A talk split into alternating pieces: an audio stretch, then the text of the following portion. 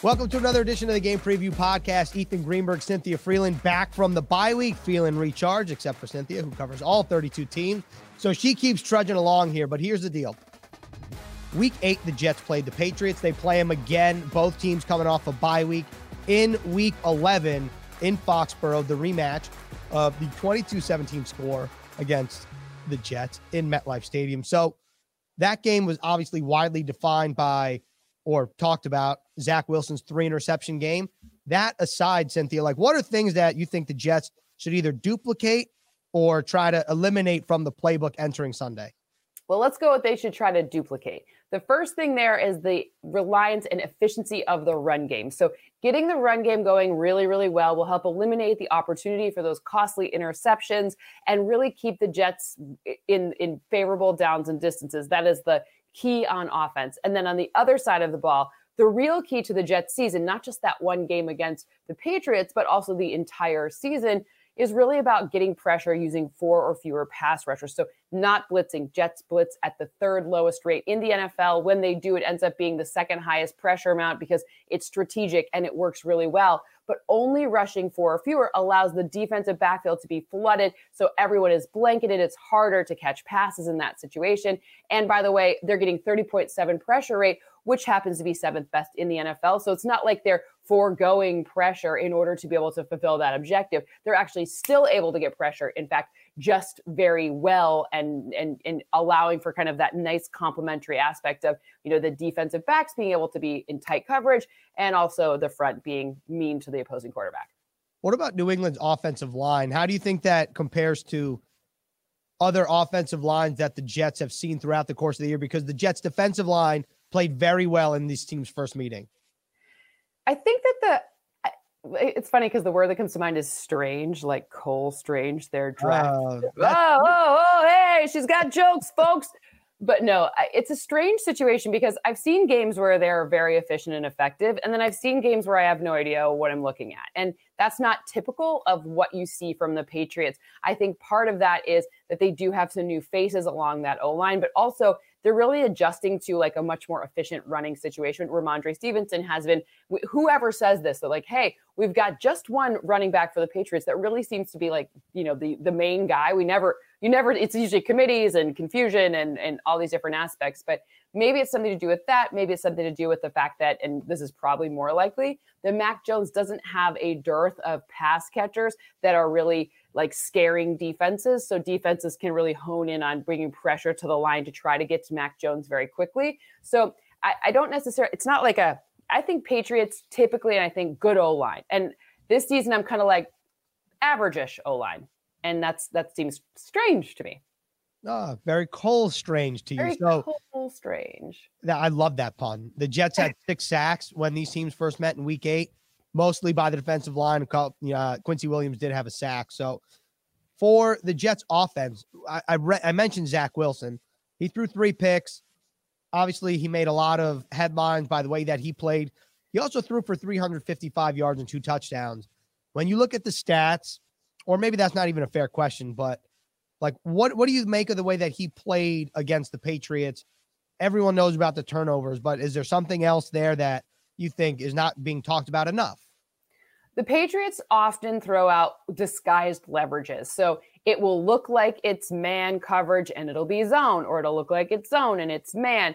And it's very hard for young quarterbacks to adapt to what they're seeing because it's not normal. And that's something that has been a strategic advantage for the Patriots and Bill Belichick. Like that, that is what they do. Like that is it. Like that is like the most uh, kind of profound thing that you always see from them. So it's not I, it's not weird to see a younger quarterback struggle. I mean, I, we, we, talk about it all the time. There's like a few things we oversay in all of football. Like one, Andy Reid coming off a bye, and two, it's like Bill Belichick against young quarterbacks. It's like the same thing over and over again. But the reality is, is he's showing different leverages, meaning you don't know if you're seeing you know, it's not just blitz or not blitz and fake showing blitz. It's also like, what are, where is this? Is this, is it, uh, it nickel? Are we, are they playing? So like, what is this? So it's very hard for younger quarterbacks to, to adapt to that. Do you think that the Jets match up well with the Patriots and does it benefit them playing them in uh, such like a short time frame? Like it's not like they saw them week one and week 18. This is week eight one game by, and then the Patriots again. So that's the Patriots in two out of the last three games. Yeah, I mean, I think at the end of the day, you know, obviously, like, look, like it's going to come down to the turnovers are likely going to, like, if you can eliminate the turnovers, if they had, and having that bye and being able to be like, okay, I saw, I got it again. Like now we got James Robinson fully intact. Like now we figured out, like, this is how our running playbook's going to work it's far less likely that Zach Wilson will be put in a situation where three turnovers, let alone three interceptions, is is a thing, right? Like that's not an ideal situation for anyone, any quarterback, let alone a young quarterback. So I think that it is an advantage facing them kind of on short order, like get the rust off, get right back up on that horse and figure out how you're going to overcome that. But now with some new personnel, because it's very hard to lose Breece Hall. He was awesome. Like it's very hard to have different personnel. And like a number of people, obviously, I would like it if every pass catcher were available. And Corey Davis, you know, obviously would be great. But like, you know, they still have a lot of people on this offense that are able to catch passes. Well, I'm glad you mentioned Corey Davis and Breece Hall because that leads us to the second quarter. I just want to talk about injuries. This is the first game I think that the Jets will play without Sheldon Rankins, Sheldon which is one very sad for the, the Jets, even sadder for your neighbor. And so, yeah, yeah, is he crushed about this? I didn't tell him. We're not going to oh. tell him. He's too, he's too young. Tell him. He's too young to know. Fair. Okay, so so in his mind, Sheldon might still play. In reality, Sheldon Sheldon Rankins is not playing Sunday against the Patriots with an elbow injury. With the way that the Patriots run their offense and the way that Sheldon Rankins was playing, like how big of a loss is this for the Jets? It's a pretty big loss. Obviously, the defensive front in general, I mean, you do have a number of people there that are awesome and playing really, really well. So it's not as big of a loss as if he if there were fewer people also there to absorb some of the snaps that he was playing. But look at the beginning of that Bills game. I mean, he was like balling out in that one. And that's a hard game to ball out in. So it was an unfortunate loss, but at the same time, the good news is is there are a lot of other pieces that will be able to absorb some of that pressure. I mean, Quinnen Williams is basically having like himself a he better go to the Pro Bowl. Like if he doesn't go to the Pro Bowl, all of our fans need to like put themselves in a timeout because like come on, he's having that kind of year. And the CJ Mosley, I think I saw something like coach said he was playing like he's 24 years old, mm-hmm. something like good for him. Like that's great. And then, you know, and and then there's obviously like just a ton of uh, you know other opportunities there for all of the things to to be schemed against. Again, you're not replacing him, but it but it is at least an advantage to have a number of different options there to pick up some of that slack. You know, you did say Jets fans, if Quinn Williams doesn't make it to the Pro Bowl, should put themselves in timeout. I actually did that once as a kid. I put myself into timeout. That is a fun fact about Ethan Greenberg for anyway. not voting for Sheldon Rankin or for not voting for Quinnen Williams to go to the Pro Bowl? Yeah, I know. I I, I knew even back then. I knew. So, mm-hmm. furthermore, Rhamondre Stevenson, he's obviously. I feel like he's emerged as a big time running back for the Patriots, and they they try to revolve their offense around him. What do you think about how would you describe the way that the Patriots their key or their roadmap to victory is? And does it revolve around Stevenson? It does actually. In part, you know, sometimes you have to remember that, like, even if the run game isn't successful on a down by down basis, so you run on first and you only get three yards, that's not considered successful, right? Usually, most people use four yards as the metric for success and then half the distance to go. And then converting on third is like their sort of, you know, benchmarks. But the reality is, is even if you give a little extra time to that snap, it gives Mac Jones a minute to adjust to what he's been seeing from the defense. So sometimes, and it, it sounds very like silly to say, but it's smart to run and kind of get a sense of what the defense is throwing out there for you, even if it doesn't net you in four or five yards on that particular down, as long as you're not doing it in nonsense situation. Like you wouldn't run on like third and 17, right? We, mm-hmm. I mean, some teams do, but you know, it's, it's not, that's not the best, most logical situation. But you can see that because he's had at least 100 scrimmage yards or a scrimmage touchdown in each of the last five games. Like that was, that's a commitment to him. It's a commitment to using his skill set in order to create the situations where they're, oh, now we can pass off of this one. Oh, this is what I'm seeing. Oh, like give me a little bit of slack. I just got pressured. Don't ask me to now again on the down after being pressured, throw right again because you know, again, like Mac Jones is young too. Like these guys need a little bit of. It's not like you can just go out there and suddenly become Patrick Mahomes like in in in no snaps, right? So that's really is a commitment to him, not necessarily each individual down being super efficient.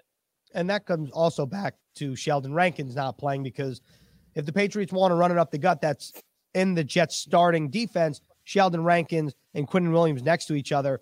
I'm interested to see what happens because John Franklin Myers does kick inside in passing situations. Could he see more reps on the inside? Do the Jets call up somebody from the practice squad like Jonathan Marshall, who they drafted last year?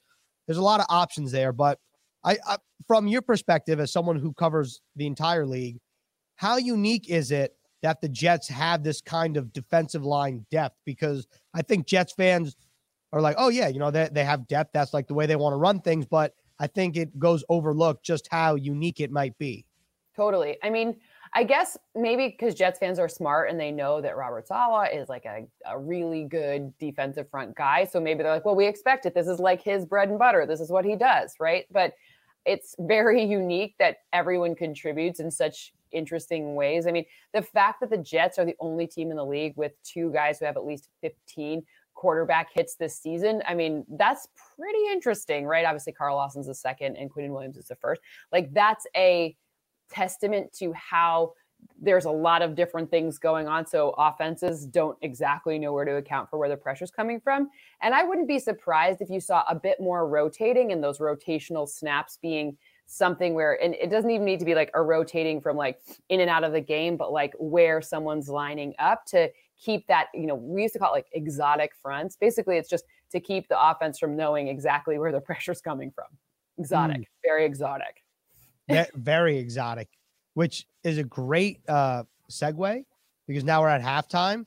And breaking news out of the bye week Cynthia Frelund is now a proud dog mom. Oh, I love my puppy so much. He's so cute. He's yeah. We're, we're gonna need all the details. We need name, breed, yep. where yep. you got him, why you got him, and everything that goes with it. Okay, so his name is Gordy after Gordie Howe. I'm from Michigan, so you know I picked the best Red Wing that I could find. Um, he's not as um, he doesn't like you know he's not as aggressive as Gordie Howe, which is good. He's a we think that he is a husky and German Shepherd mix. He's mm-hmm. four months old. He was in a this like could actually make me cry a little bit because he was in a kill shelter, which I have no idea because if you when you meet this dog, he is zero percent aggressive. He is he doesn't he barely barks and he's potty trained. I have no idea how I got so lucky, but my one of my oh. coworkers oh. at the NFL network, she volunteers at the rescue that was trying to place him. She had been at an event where she was like, he's just the sweetest dog and you should meet him and blah blah blah. So I met him and one thing led to another and now he is stolen my heart. He is the sweetest. He's just like I can't believe he's a rescue. Like I I have no like his per- he's got a great personality. I've been trying to find like his trauma. I even like gave him a bath myself, which which I'm not good at doing that stuff, but like to see if he was scared of no scare, no fear. He just so sweet, good with kids, good with other dogs. Like he's really sweet. Has he met your neighbor that calls Sheldon Rankin Sheldon? Of course, they play all that. We have a there's a park across the street from me. We go out and play. Sometimes Gordy chases some birds, and sometimes so does my neighbor. what is Gordy's favorite toy? Gordy, so Gordy loves his football. Uh, he has okay. like three footballs. He's pulled the stuffing out of them though, mm. but he mm. also likes the t- the the pull rope. He likes a good likes a good game of tug of war. You know. Okay. And mm. uh, what's something that so uh, I don't want to say surprises you, but what what's your favorite part now about Gordy? That's maybe not just like having a dog, like it's like next next level stuff. I mean, I'm gonna be honest with you. I got like I was telling you this before we were starting here um, all of a sudden yesterday I noticed he was looking like extra fluffy. Like I, I, I was like, am I not brushing him? Am I doing something wrong? I called the vet. The vet's like, no, that's just what happens when they get healthy. I was like, oh, mm, I did something wow. right. Got it. Well because done.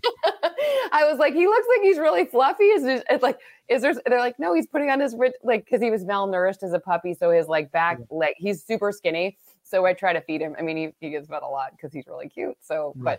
but we get him up to snuff here and are, are we uh are we trying to teach him some tricks or what?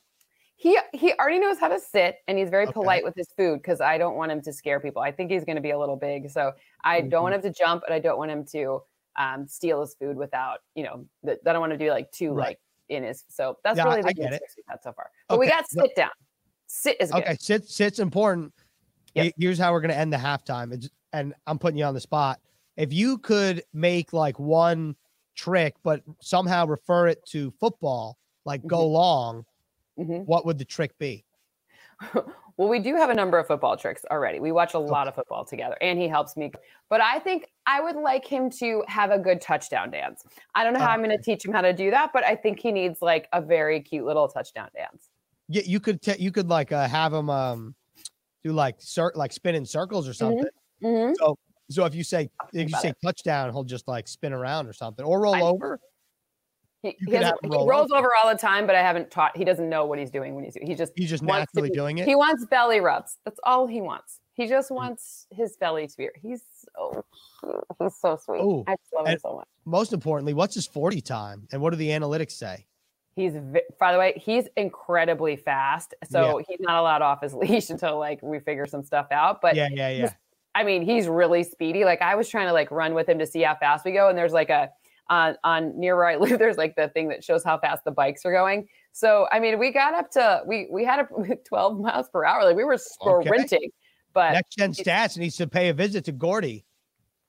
he does. Oh, he's so cute. I love him so much. Everyone should rescue a dog. I mean, it's the best feeling. He's so sweet. Oh, Look, look at that.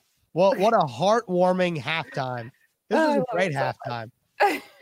Okay. Well, after this podcast, we know we all know that Cynthia Frelund's going to go see Gordy and rub his belly because now he needs a belly rub. of course. Maybe he'll make a little. eh, Maybe he'll make a cameo one of these days. You know. Uh, we would love that. We would. We need a Gordy cameo. But in the meantime, let's move on to the third quarter. And I think it is a great opportunity just to talk about both of these defenses because both very talented. We've talked about the Jets' defensive line. Matt Judon leads the league in sacks. He had three the last time that he played, which was against the Indianapolis Colts at Foxborough.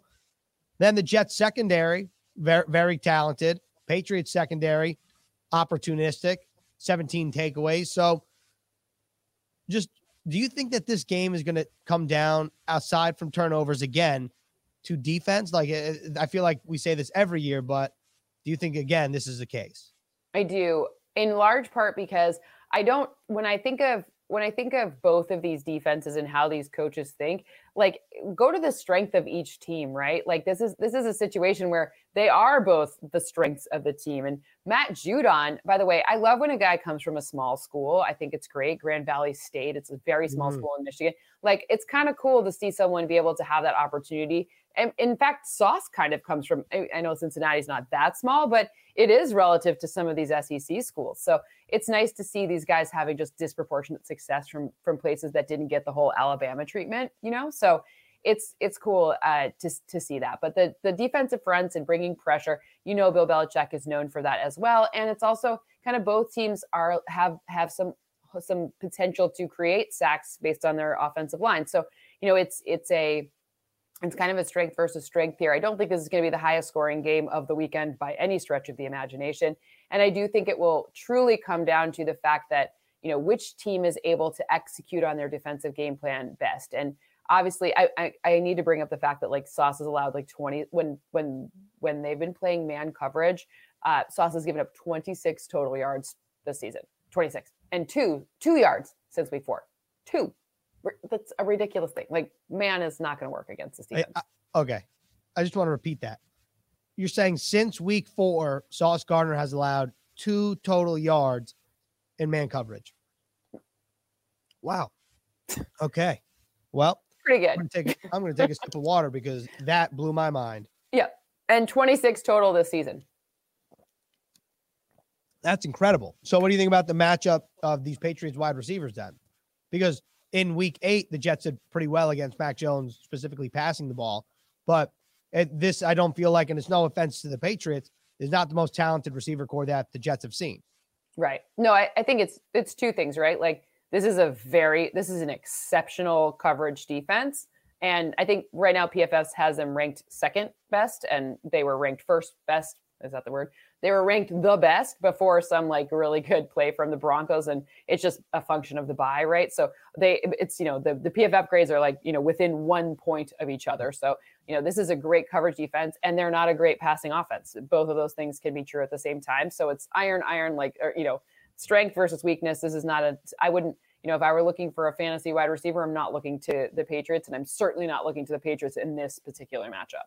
What uh, what's the way to attack the Patriots defense? They're obviously opportunistic.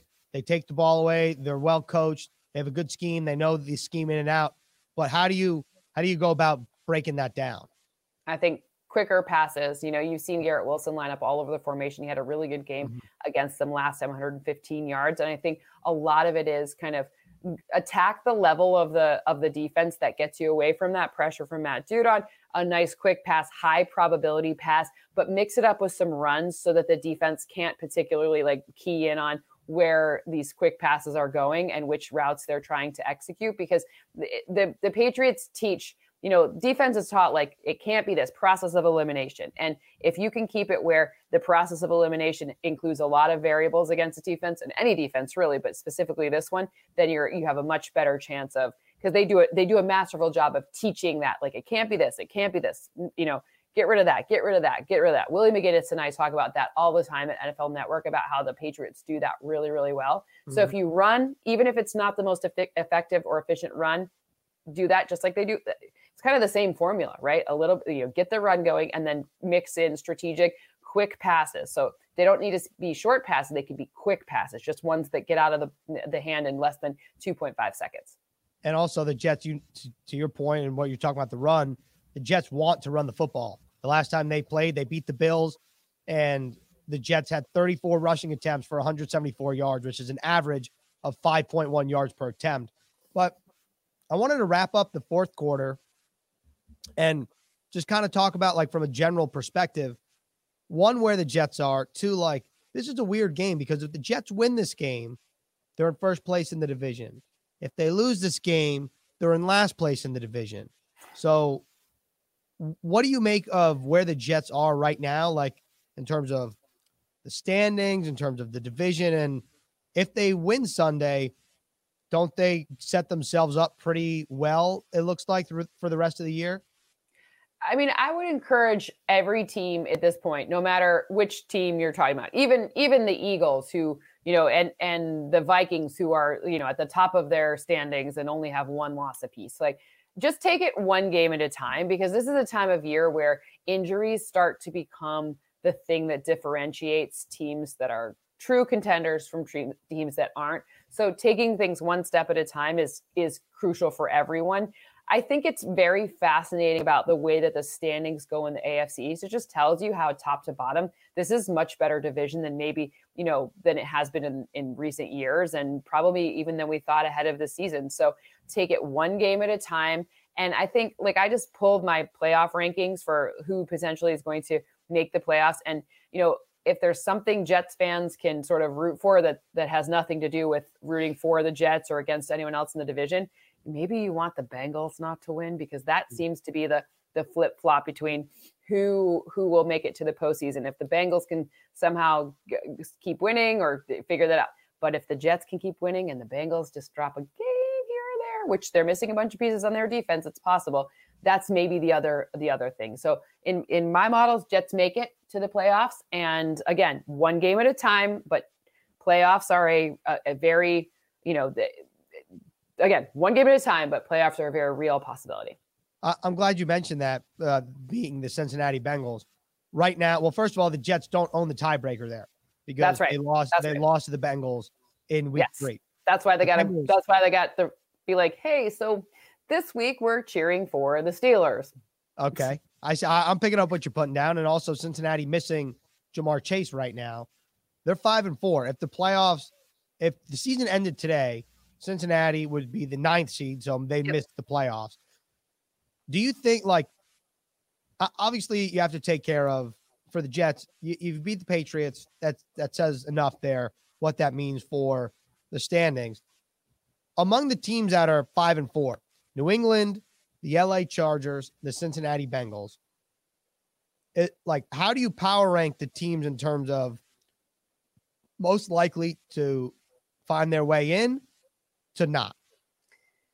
You know, the hard part here is when I look at that, if you look at the Chargers roster, like if you go on our lads and look at who's on that team, you would think the Chargers should be the best. But look who's not been playing. They haven't been.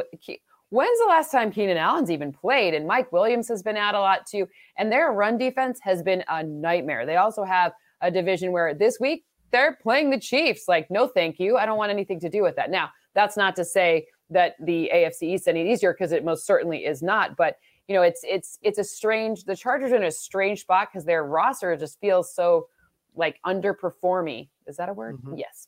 Um, where you know now. where it is now. So that's interesting. The Bengals are, you know, look like there's no denying that you know Joe Burrow is something special and he's proven himself to be that. However, look at their injuries. How long is this Ja'Marr Chase injury going to last? And we don't know. And then, by the way, their secondary is missing a whole bunch of pieces too, and like not just for a little while, like for a, a good while. And DJ Reader is coming back in the middle of that defense to help stop the run, but like your secondary is really important, and you've seen them on downfield passes just totally since since those guys have have gone out, they've just totally like kind of you know gone downhill there. So you know, like I said, it is to me, this one comes down to injuries because each of these teams has something that's like very, very powerful that's going to, that could potentially help them. But at the same time, if none of those powerful things are playing, then, you know, like I said, one game at a time. Because if I were taking any of those teams' defensive fronts, it is the Jets every single time. If I'm taking any teams, just defense, period, full stop on all of those, I am taking the Jets. But as we've seen, injuries, wild, wild yeah. west of that. Yeah, and I, I, I will say that to your point about the Chargers, it feels like a lot of a lot of people are like once they get healthy, they could get rolling. So once they get healthy in 2025, they could get rolling. Like when are they healthy? It's wild. Like you never like it's it's a uh, it's wow. Great. Cynthia just fired shots. I love it. I don't know. I they have a they've Tom Telesco has constructed a great roster mm-hmm. if they played. If they played, wow. It I'm not the only. I, I don't think I took a shot. I, I know you're not the only one. I, I know you're not, but you got. I love that you just got very animated about that. Regardless, the Jets right now, the five seed. Could be something more, could be something less. We'll see what happens Sunday. That is how we're going to end the game preview podcast. Cynthia, nice to be back. See you next week. Yeah, absolutely. I'll see you next week. I'm glad you're back too.